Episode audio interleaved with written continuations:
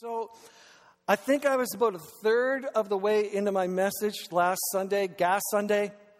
Uh, I was about a third eh, when when uh, Mark Day came up to me, and you know when I saw Mark coming, I'm like, well, something's up, and uh, and uh, and thanks again to the way that you folks filed out of here. It was it was terrific. So I'm going to start the whole last week's sermon. I'm going to start it over again. So if that sounds familiar, it is. There's a reason why it sounds familiar.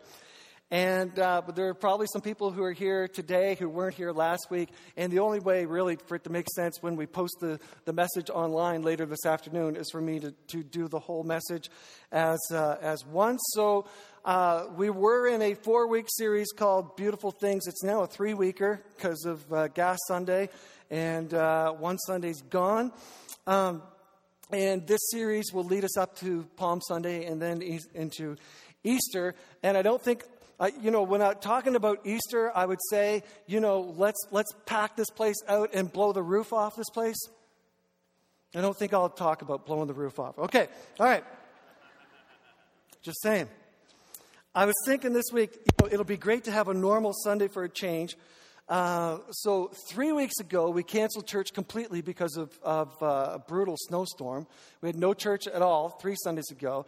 And then two Sundays ago was the weekend I had to do my brother's funeral.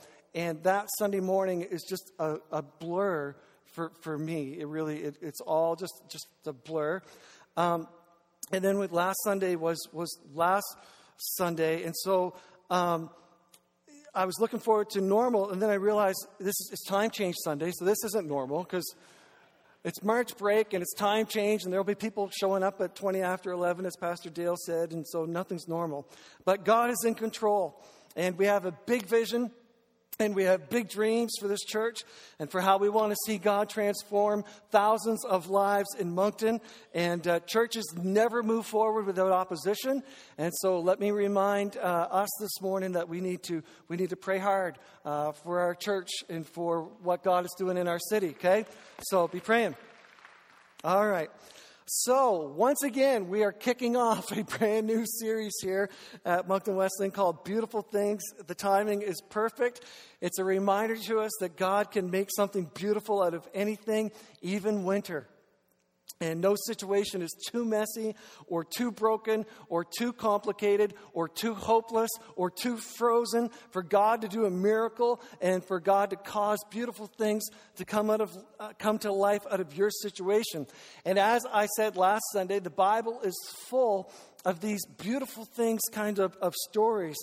It, it's as if God uh, knew that we would find ourselves overwhelmed or, or overmatched and in situations that just seem impossible. And God gives us these, these real life examples of people who feel like, like we have felt. And, and they turn to God in their time of need, and God did something incredible and, and made a way where there seemed to be no way. So, to kick off this series again, we're going to go to the uh, Old Testament book of Esther. Now, the story of Esther is one of the great epic stories of the Bible. This, uh, the story of Esther has everything. It's the, it's the total package. It's got romance, it's got intrigue, it's got deception, uh, underdogs, and unpredictability. And like I said last week, I was saying that uh, I was surprised that Hollywood hasn't picked up on the story of Esther and turned it into a movie. And then several of you started saying they did. Yeah, and you started writing me, you know, get with it, Pastor Tim. And apparently there's a movie uh, on the life of Esther called One Night with the King. And uh, so a bunch of you uh, corrected me on that. And uh, so there it is. It exists. There is a movie. Hollywood is really quick. They made one last week.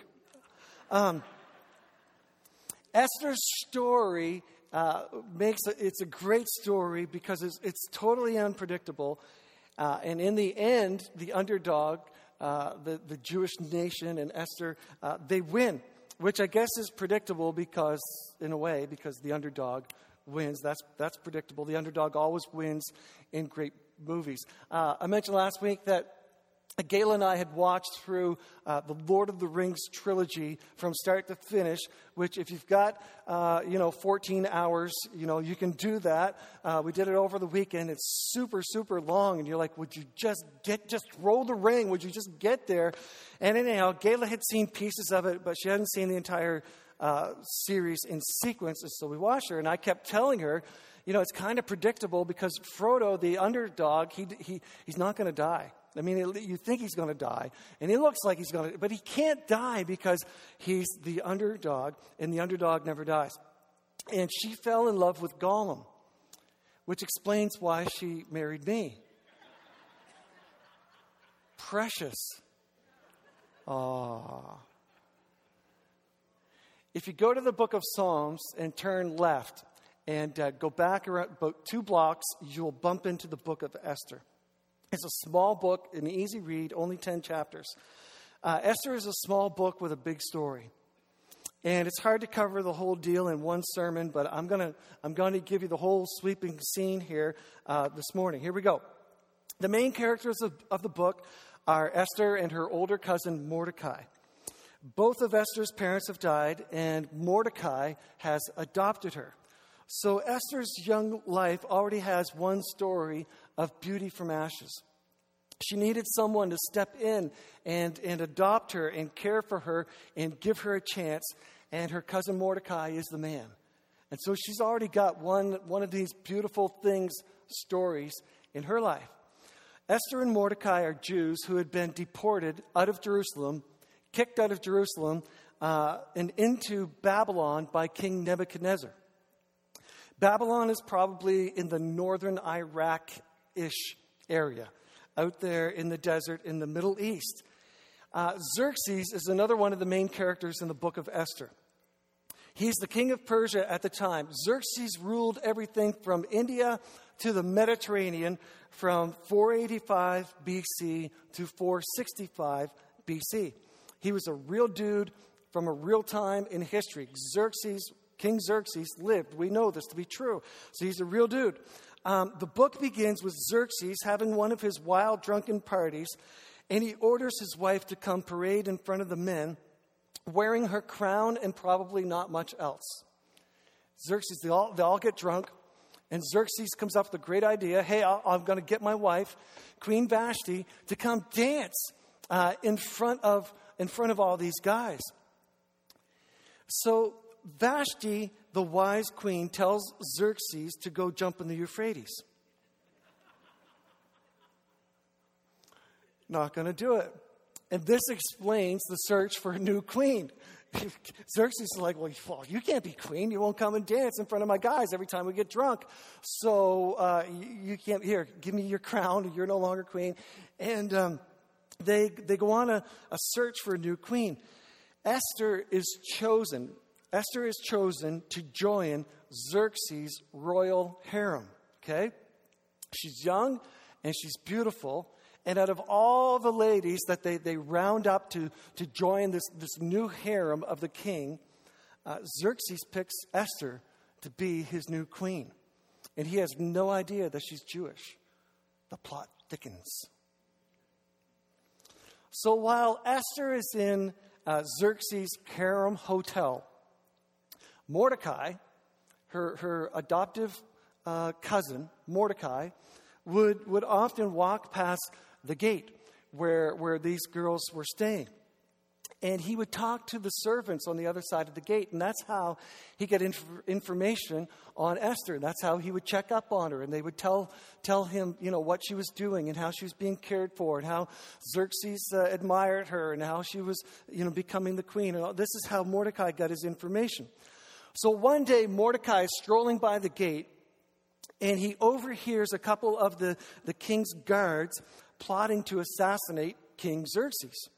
Mordecai gets word of this to, to Esther.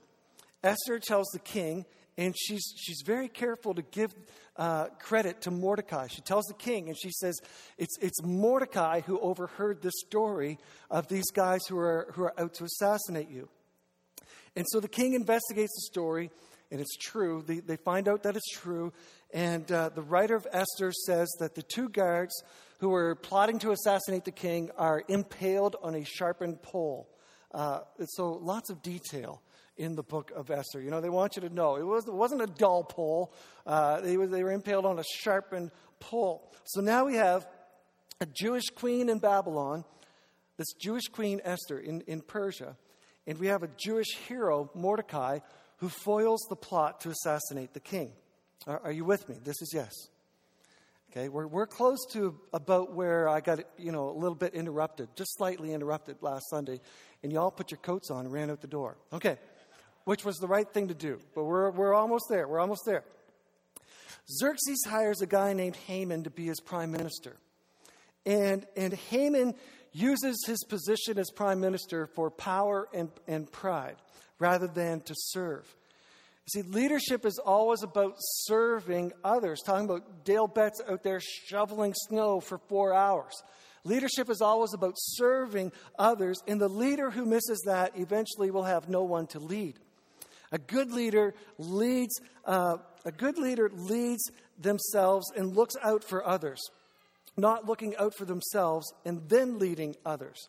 And so this guy Haman is a is a mess, and he goes on the ultimate power trip and he, Haman, the prime minister, demands that anytime that I, anytime that you see me coming, uh, you need to bow down to me. You need to bow down and worship me because I am the prime minister. And people who don't uh, bow down to me will go and visit the sharpened pole. That's the incentive for bowing down. And uh, everybody bows down except for one person, Mordecai. Mordecai is a Jew and he only bows down to Jehovah. And this totally hacks off Haman. He's totally torqued about this. Like he gets, he gets so incensed and raging mad that, that Haman's anger boils up to the point that he doesn't want to just uh, take Mordecai to the pole. He wants to wipe out all the Jews in, uh, in, in Xerxes' Persian Empire. He wants to get rid of all of them. And so Haman goes to the king and he weasels a deal to have all the Jews murdered. Now, Mordecai hears of Haman's plot to, to murder all the Jews, and he goes into mourning. And he, he covers himself in burlap and, uh, and, and, and wipes ashes all over his body. And he just goes into this, this state of extreme mourning for his, for his people. And he writes a letter to Esther telling her that she has to do something. She's, she's got to stop this. And Esther, Esther gets a letter from Mordecai saying, This is what's going down, and you'd better do something. You better stop this. Esther writes a letter through these, these servant people passing it out through the gate to Mordecai. She writes a letter back to Mordecai, reminding him of what happens to anyone who approaches the king without an invitation. You go to the pole. You can't just walk into the king and say, hey, let's, you know, I got something on my mind. You only go to the king when the king invites you. And Esther writes back to Mordecai and she says, Hey, everybody knows that if, if you walk in and approach the king, if you disturb him, you go to the pole. Um, this is important information to know. The king is busy with his harem and he's not called for Esther in a month. She hasn't seen the king for a month. And uh, she's thinking, you know, I don't know when he's going to call me in, if he'll ever call me in again. And I'll die if I just walk in there unannounced. And Mordecai sends a letter back to, to Esther. And that's where we're going to pick up the story in Esther chapter 4. We're going to read a couple of verses, verse 13 and 14. Mordecai sends this reply to Esther Don't think for a moment that because you're in the palace, you will escape when all other Jews are killed. If you keep quiet at a time like this, deliverance and relief for the Jews will arise from some other place, but you and your relatives will die. Who knows if perhaps you were made queen for just such a time as this? The reason we have the book of Esther in our Bible is that it shows us that God keeps his promises to his people. And it shows us that, that God can make something beautiful. He can cause beautiful things to come out of any situation, out of the most desperate of situations. And Mordecai helps Esther to see her opportunity in a desperate situation. He writes back to her and basically is telling her, hey, what's the point of being first lady if you're a dead first lady? He's telling her, like, don't think that just because you're the queen that, that, that, that he won't kill you too. And he, and he reminds her that God has far greater plans for Esther's life than just entertaining King Drinks a lot. In a dire situation with few options, Mordecai still believes that God has a plan. And maybe that's what several of us needed to hear this morning.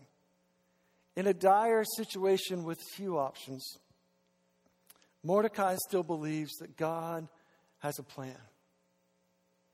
Maybe you need to still believe this morning in your situation that God has a plan. He sees God at work even when it appears that the whole excuse that's that's me when I touch that, isn't it? Yeah. I'll stop doing that. How about I touch that less? I'm getting a thumbs up from the sound man. You okay? All right. I should have just fall, fallen right, right flat on the stage when that happened. Okay. He sees God at work, even when it appears that the whole world is against him. And when Mordecai decides not to bow to, to Haman, the, the, the, the prime minister, he, would just, he was declaring his faith and his trust in his God. And the writer of Esther fills in enough details around Mordecai. We, we know enough about this man to know that he was a man of deep spiritual conviction. I only bow to Jehovah. I don't, I don't bow to pompous prime ministers. I only bow to, to my God. And, he, and he, he, he, uh, he, Mordecai believed that Esther might be in the right place at the right time to save her people from evil. And he says something in verse 14 that I, that I just love. Let's put verse 14 uh, back up here for a second. Let me just straighten this out. There we go. Verse 14. If you keep quiet, just, just those first uh, four words right there. Just pause there for a second. If you keep quiet. You know, there are times when, as followers and believers in Jesus Christ, that we can't keep quiet. There are, there are some times when, when, when, when what's happening around us and decisions that are being made, and as, and as followers of Jesus Christ, that we, you, just, you just can't keep quiet. There are times when, when we need to speak up. There are times when we need to stand up and not be afraid of the kingdoms of this world. Sometimes there, there, are, there are decisions being made that would attempt to, to pull our whole nation in one direction.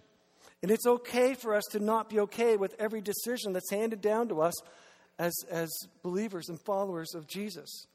There are times when we need to speak up for the injustices in our world and speak up for those who don't have a voice. Speak up with love and truth.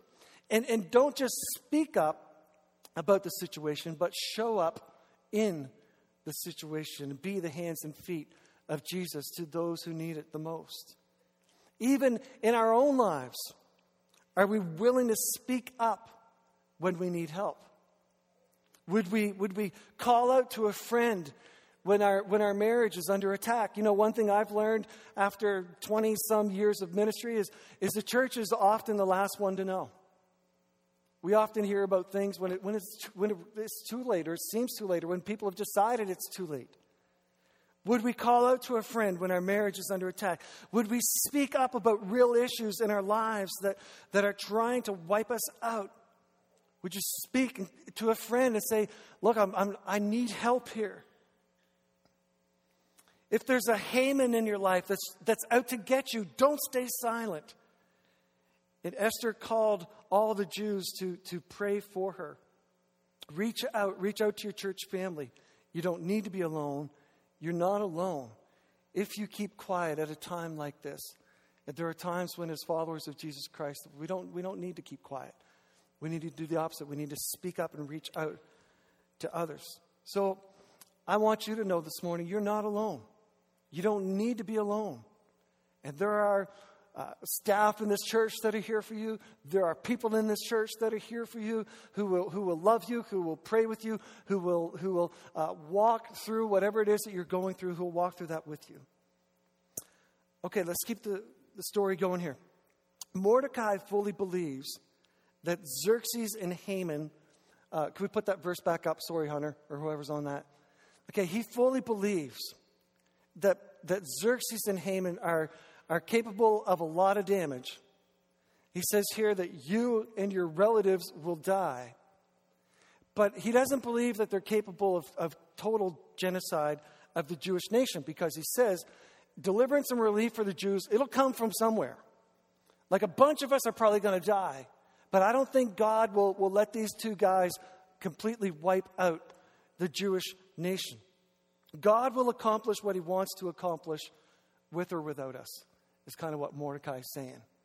He, he'll, he'll still accomplish his, his plans with or without us. And then he says this classic line at the end of verse 14.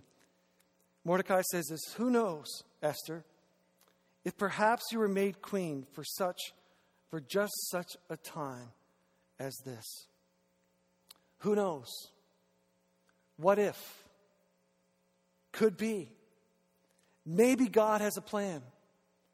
Maybe God wants to use you and, and your situation to shine his light in the darkness. Maybe something good can, can come from whatever it is that you're going through this morning. Maybe something good can come from this if you would just recognize that, that God might have you in this place, in this predicament, in this season, this struggle, this challenge, this job, this stress for such a time as this.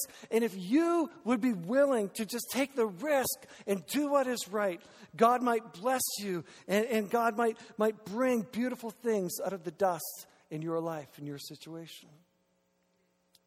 So you might have to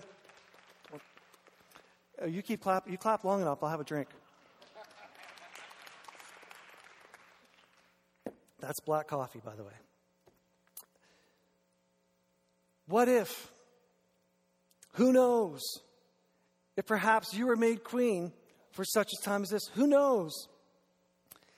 That maybe, maybe what you're going through right now, where God has put you right now, is exactly where God needs you so that He can work through this, this impossible situation, this difficult or this painful, whatever it is that you're going through, that God wants to work in you and through you to shine His light, to do something miraculous through you.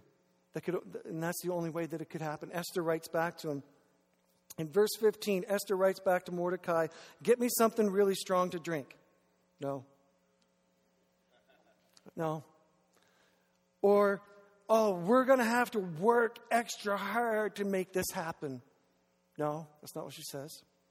Or, give, give me some time and I'll figure this out on my own. No, that's not what she writes either. Let's look at it. Verse 15. Then Esther sent this reply to Mordecai Go and gather together all the Jews of Susa and fast for me. Do not eat or drink for three days, night or day and my maids and I will do the same. And then, though it is against the law, I will go in to see the king. And if I must die, I must die. She calls Mordecai and all the Jews to fast for three days.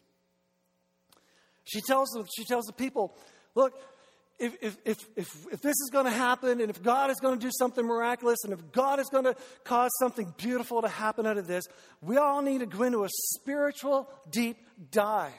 That's the way to, when, when you're stuck in a situation, when you're, when you're facing something that seems bigger than you, when you just don't know what to do, do what Esther did. Go into a spiritual deep dive.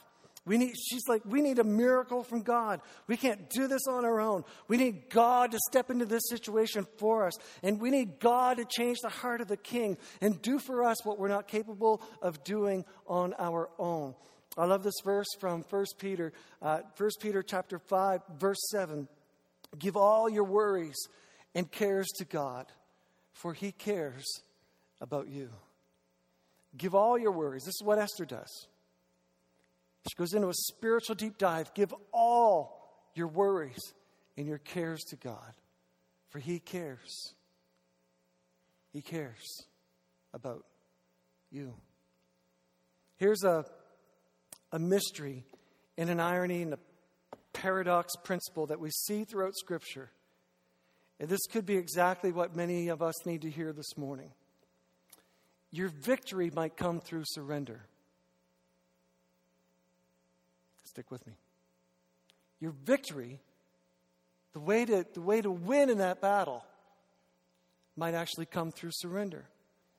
Sometimes the breakthrough comes after we break down. I don't mean nervous breakdown. But when we, when we fully surrender and acknowledge that my only hope in this situation is to fully, completely cry out to Jesus with as much as it takes for as long as it takes. Your victory might come through surrender. And Esther calls the people and she says, Don't eat or drink for three days. I mean, if you call a friend and you say, This is what I'm dealing with, and the friend says, Don't eat or drink for three days, you're going to call another friend. right? You're, you're going to go through all of your contacts. But there's got to be an easier way. And Esther knows, no, there's no easy way to this one. If you really want to see God move, if you really want to see God do a miracle in your life, the victory might only come through surrender. You might only break through after you break down before the Lord in full, total, complete surrender to God. This is too big for me. And I need a miracle. And I'm willing to do anything. I'm listening. I'll do anything. Cry out with as much as it takes for as long as it takes. I have a, a note on my desk. It's, it's um, something I scribbled a couple of weeks ago about calling our church to fast and pray for revival. And I, it's just laying there on my desk. I just read it like 30 times a day. To pray and fast for this Easter in particular, but to call as many who are, who are willing to seriously cry out to Jesus for the salvation of our city, our communities, and our families. If you don't know how the story ends, uh, here it is in a nutshell. People pray. Esther approaches the king. The king welcomes her. She finds favor. She invites the king and Haman to a banquet. Uh, the first dinner that they have, she doesn't get up enough nerve. So she, she, she doesn't get it out. And, I mean, it's just like us. And the king says, Esther, what do you want? And she says, um, What I really want is to do dinner again tomorrow night, just the three of us. His king's like, Okay, all right, dinner again tomorrow night, just the three of us. And that second night is the night before Haman thinks he's going to kill Mordecai. He thinks he's finally caught up to Mordecai. And Haman has built a huge death pole in his front yard. No better place to build a huge, giant death pole. And he thinks he's going to make an example of Mordecai. And so Haman, Esther, and the king are having dinner for the second night in a row. And the king asks her, Esther, Esther, something's weighing on you. What is it? What do you want from me? What do you need? And Esther tells the king that someone is plotting to kill her people. That's the first time he finds out that he has that he's married to a Jewish woman. She says, Someone is plotting to kill my people. And that someone is Haman. Xerxes fills with rage. And he's so, uh, so mad that he jumps up from the table and he has to go outside to blow off steam. And while he's out of the room, Haman, who's, you know, white as a ghost, Haman approaches Esther to beg for his life and he trips on a Persian rug. Okay, I added the Persian rug. And he, he lands on top of her. And then Xerxes comes back in the room. This does not look good. This does not look good at all. And one of the servants, you can imagine, the servants probably hated Haman because he made everybody bow down to him. And one of, the, one of the servants speaks up and he says, You know, King, Haman has been building this wicked contraption in his yard for Mordecai. And it'd be a shame not to use that thing.